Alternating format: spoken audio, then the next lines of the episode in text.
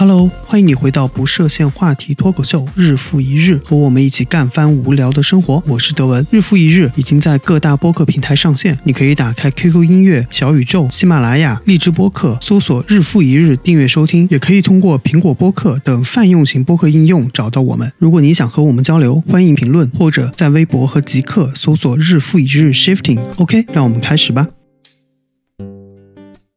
OK，接下来就请出我刚才提到的我的那位朋友，他叫卷卷，他真的喜欢萧亚轩非常多年。今天也是请他过来跟我们一起聊聊他和萧亚轩的一些故事，以及他对这张新专辑的一些看法。卷卷，你是从什么时候开始听萧亚轩的？我记得第一次听萧亚轩的歌是在小学，呃，因为小学的周三下午会提前放学，而我们当地的电视台会在下午时段播放 MTV 天籁村，所以周三下午最开心的事情就是一放学 赶紧回到家，打开电视机调到这个节目，会播放中外的各种各样的音乐，所以在这个节目里面，我第一次听到了萧亚轩的声音，看到了她的 MV，觉得哇，这个女生跟戏班的唱小情小爱的女生完全不一样，所以觉得有一种耳目一新的感觉。然后再加上那个时候小学真的是非常爱看电视剧，那个时候放啊《超人气学员》啊《千金百分百》啊，里面的主题曲都是萧亚轩唱的，所以那段时间就就对这个女歌手格外的留意，但是还是没有到特别特别喜欢的那个地步。再后来，哎，我发现。对萧亚轩的认识真的都是跟电视节目有关，的后后来又开始东方卫视播那个《加油好男儿》啊，萧亚轩为他们唱了《我要的世界》，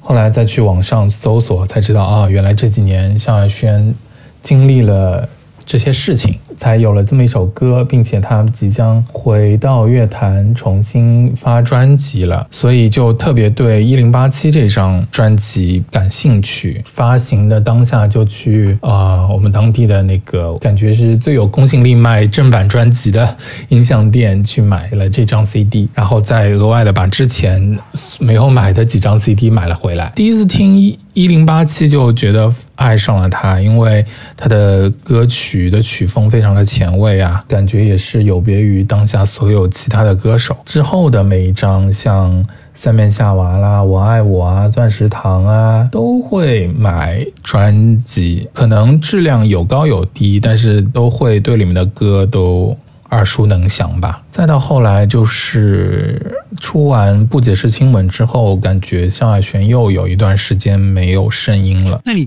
又听到他要发新专辑，你当时是什么样的心情啊？在听到他跟陈伟合要合作，再到当时他不断的直播透露他专辑的近况，就觉得越来越兴奋，说哇，可以听到丫姐的新专辑了。可是他把所有的专辑的曲目一一个一个都泄露出来了之后，专辑又没有声音了。所以当听到从去年年头上开始，他说要一个月发一首单曲的时候，觉得很开心，就等了这么多年。从不断的有希望到失望，有希望到失望之后，终于听到了两首单曲，呃，再加上之前的五五五，应该是三首单曲。可是后来又没有消息了，所以我觉得当家有轩的粉丝非常的痛苦，就是等呀等呀等，等了一个女骗子，然后女骗子好不容易开始答复自己的承诺之后又走了。可是当他后来又开始参加那个综艺之后，觉得说哇，这回专辑应该是八九不离十要出来了。所以等到他出专辑的那一刻，觉得终于等了这么多年没有白等。之前两首单曲我都买了一百